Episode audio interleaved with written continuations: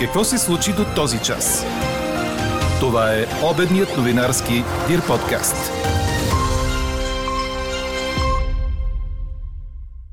Правителството подготвя търг за краткосрочни доставки на втечнен газ, за да осигури отоплителния сезон у нас. Премьерът заяви, че очаква реални действия от новия кризисен штаб. Съдът призна за виновен бившия шеф на столичната топлофикация по обвинение за пране на пари. Ще се повторят ли екстремните горещини, на които Европа стана свидетел през юли и доколко човешката дейност влияе на нетипични температури като 40 градуса в Великобритания? Ще научите в подкаст новините от синоптика ни Иво Некитов и климатолога доктор Симеон Матев. А днес ви питаме, ще минете ли на отопление сток заради неясната ситуация с газа? В края на подкаст новините ще чуете най-интересното от вашите коментари. Говори Дирбеге. Добър ден, аз съм Елена Бейкова. Чуйте подкаст новините по обяд.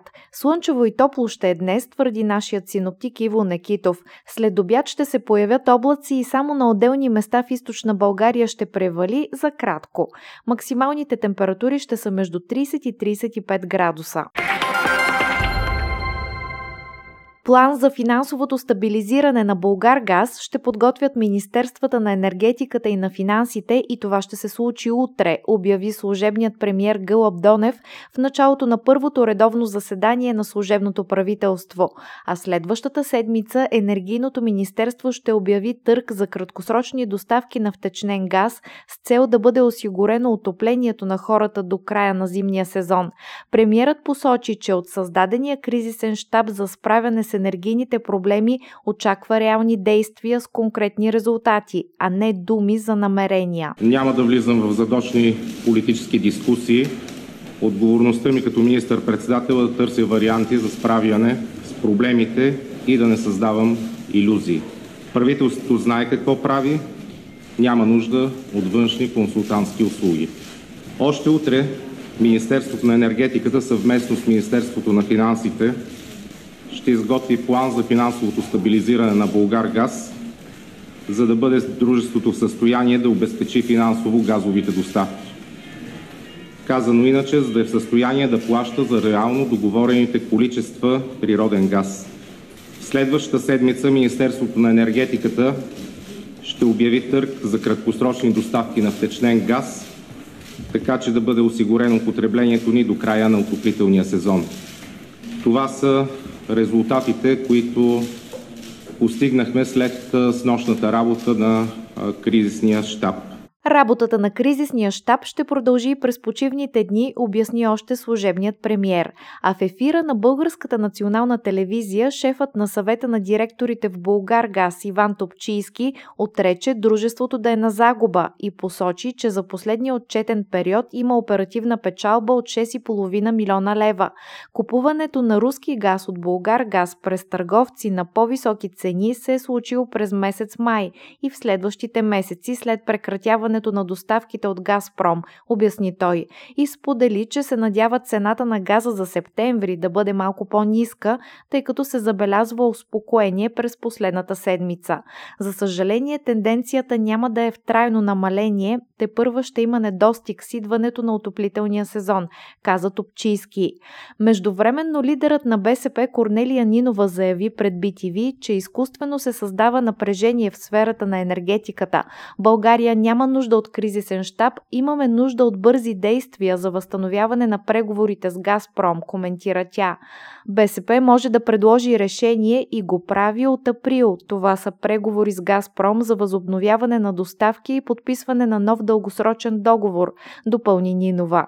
Връщаме се към първото заседание на служебното правителство, тъй като в дневния му ред е приемането на план сметката за предстоящите предсрочни парламентарни избори и на решение за подготовката и произвеждането им през октомври. А в късния следобед вчера служебният премьер Гълъб Донев назначи 25 заместник министри в различни министерства.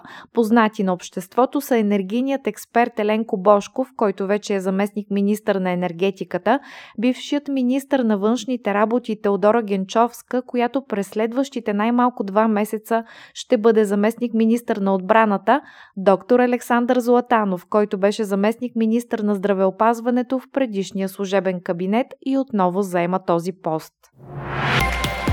Какво още очакваме да се случи днес? От днес в сила влизат мерки срещу разпространението на COVID в София, като задължително носене на маска на всички закрити обществени места, с изключение на заведенията, спортните зали и общите части на моловете. Ограничават се и свижданията в лечебните заведения. Те са разрешени само за пациенти с повече от 5 дни престой. Мерките ще бъдат валидни до 18 август включително. След 13 години заседания, Софийският градски съд призна бившият шеф на топлофикация Валентин Димитров за виновен по обвинение за пране на пари. По второто обвинение, данъчни престъпления, давността е изтекла, предаде BTV. Делото е в съдебна фаза от 3 септември 2009 година, а днес завърши на първа инстанция в Софийския градски съд. Срещу Димитров има 4 дела. Той беше осъден на 3 години затвор за безстопанственост. Второто дело дело беше прекратено след поправка в закона, третото е за длъжностно присвояване и е във Върховния съд. Днешното решение може да бъде обжалвано пред апелативния съд. Двама души са се удавили в неохраняема зона до северния плаж в Ахтопол, съобщиха от МВР. Около обяд вчера млад мъж започнал да се дави. На помощ му се притекал втори, който обаче също бил повлечен от морското течение. Около 20 минути по-късно тялото на 24 годишен мъж, който е от Костин Брод, излязло на брега. Няколко часа по-късно е открито и тялото на втория мъж, който е на 32 години от Долни Дъбник. Четете още в Дирбеге!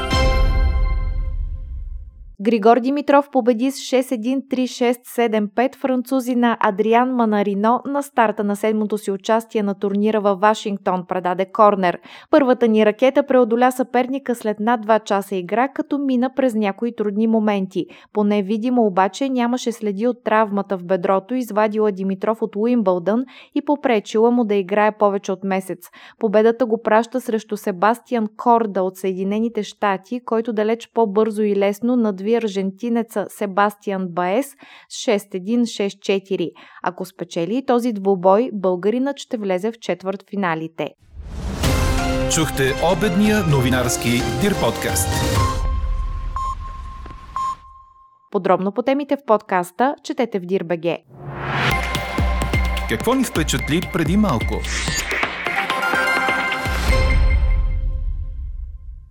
Прилично горещо лятно време ни очаква в следващите десетина дни. Това веща е прогнозата на синоптика ни Иво Некитов, когато потърсихме, за да разберем, ще се повтори ли горещата вълна, на която Европа стана свидетел през юли.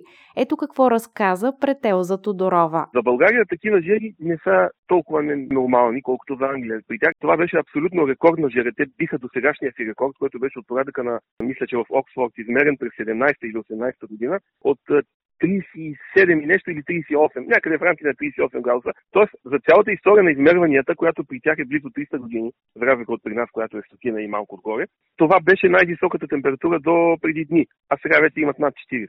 Тоест, ако направим една екстраполация, при нас имаме 45 в Пловдив през 2000-та година, все едно при нас да стане към 47-48. Така, това абсурд да се случи тази година. И второ, дори 40, които за нас са по-нормални, отколкото за Англия, в следващите няколко дни не очаквам. Значи ще имаме едно прилично горещо лятно време с температури до към 36 и 7 най-много, плюс-минус градус, в някои дни само, но в никакъв случай не такива екстремни стойности. Тоест, на някой може да му се види много горещо, но това са съвсем нормални за последните десетилетия две температури. Може да се каже, че това е нормално време за юли и август. Това е което мога да кажа. Такива горещини чак като в Англия, не очакваме в рамките на следващите десетина дни. Значи до края на август теоретично всичко може да се случи. Случвало се последната десетдневка на август да има доста високи температури, но като цяло сценариите отреждат по-малка вероятност за такива неща. По-скоро няма да се случи. Така че спокойно, жеги ще има, но не чак такива големи. А след като знаем какво време ни очаква, знаем ли причините, поради които понякога води до екстремни температури?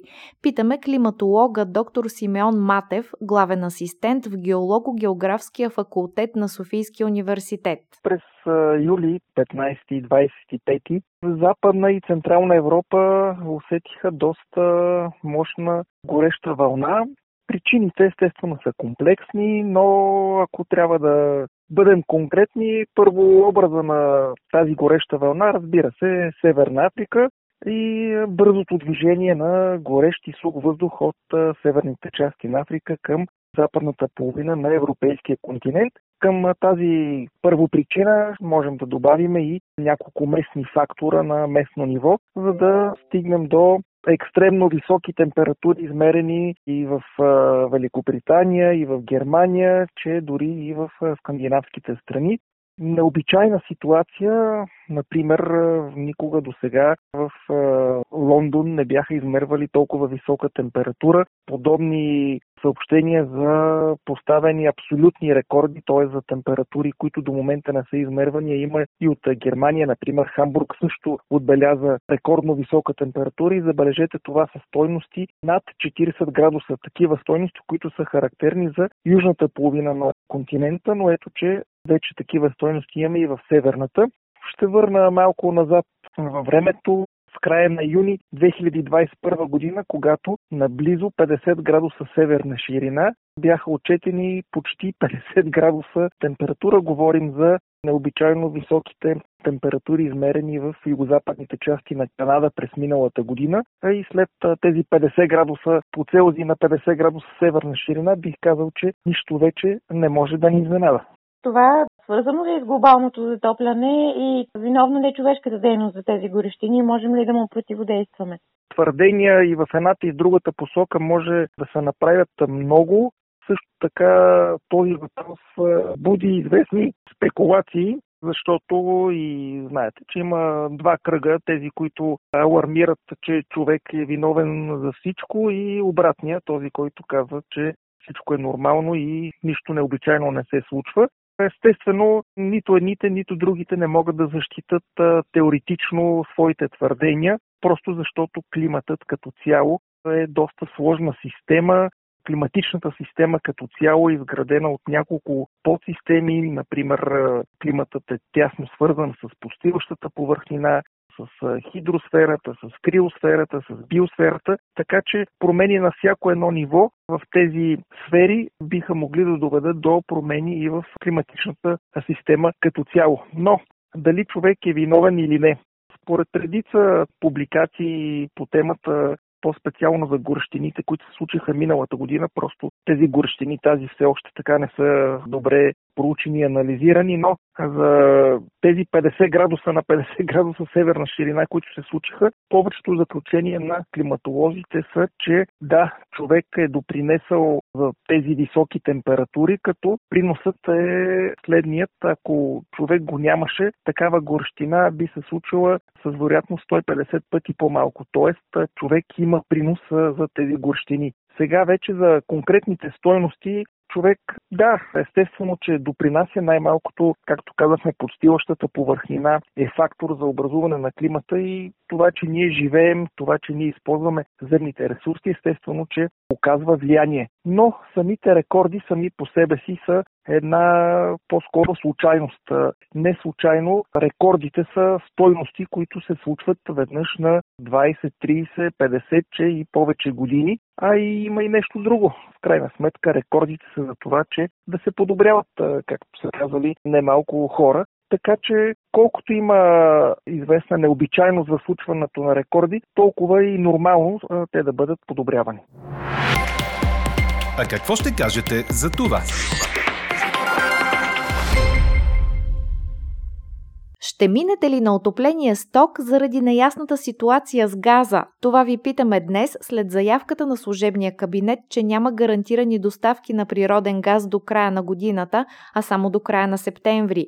От Министерския съвет обявиха, че създават кризисен штаб, който да осигури такива доставки и да работи за овладяване на цените на енергоносителите. До този момент превес имат отговорите да. Ето и част от коментарите ви по темата.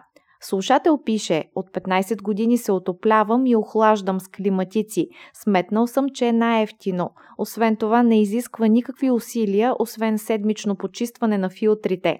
Чакай да видиш колко ще се вдигне цената на тока, казва друг, а първият му отговаря. Колко ще се вдигне за гражданите при условие, че АЕЦ е държавен и може да се регулира цената.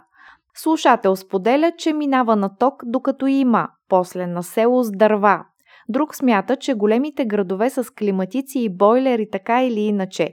Те не харчат много, с малко свиване ще минат студовете. Пък и ние имаме АЕЦ все още, тецове също. Въпросът е за индустрията и че хаосът с газа ще дръпне цените на всички альтернативи нагоре като асансьор, добавя слушателят ни. Извадете старите кюмбета, съберете изхабените обувки, автомобилни гуми, парцали, пластмасови шишета, кашони, черчевета и се радвайте на мека и безплатна топлина зимъска, призовава наш слушател. Малко ще мирише навън, но пък въздухът е един и същи за факултето и за драгалевци. Чете ми следното мнение. Ако много домакинства минат на ток, мрежата няма да издържи това натоварване. Дори да се произвежда достатъчно ток, ще трябва да минем на режим и да се изключват последователно цели райони, за да се разтовари мрежата. Анкетата продължава. Гласувайте и коментирайте в страницата на подкаста. Експертен коментар очаквайте във вечерния новинарски подкаст точно в 18 часа. Слушайте още, гледайте повече и четете всичко в Дирбеге.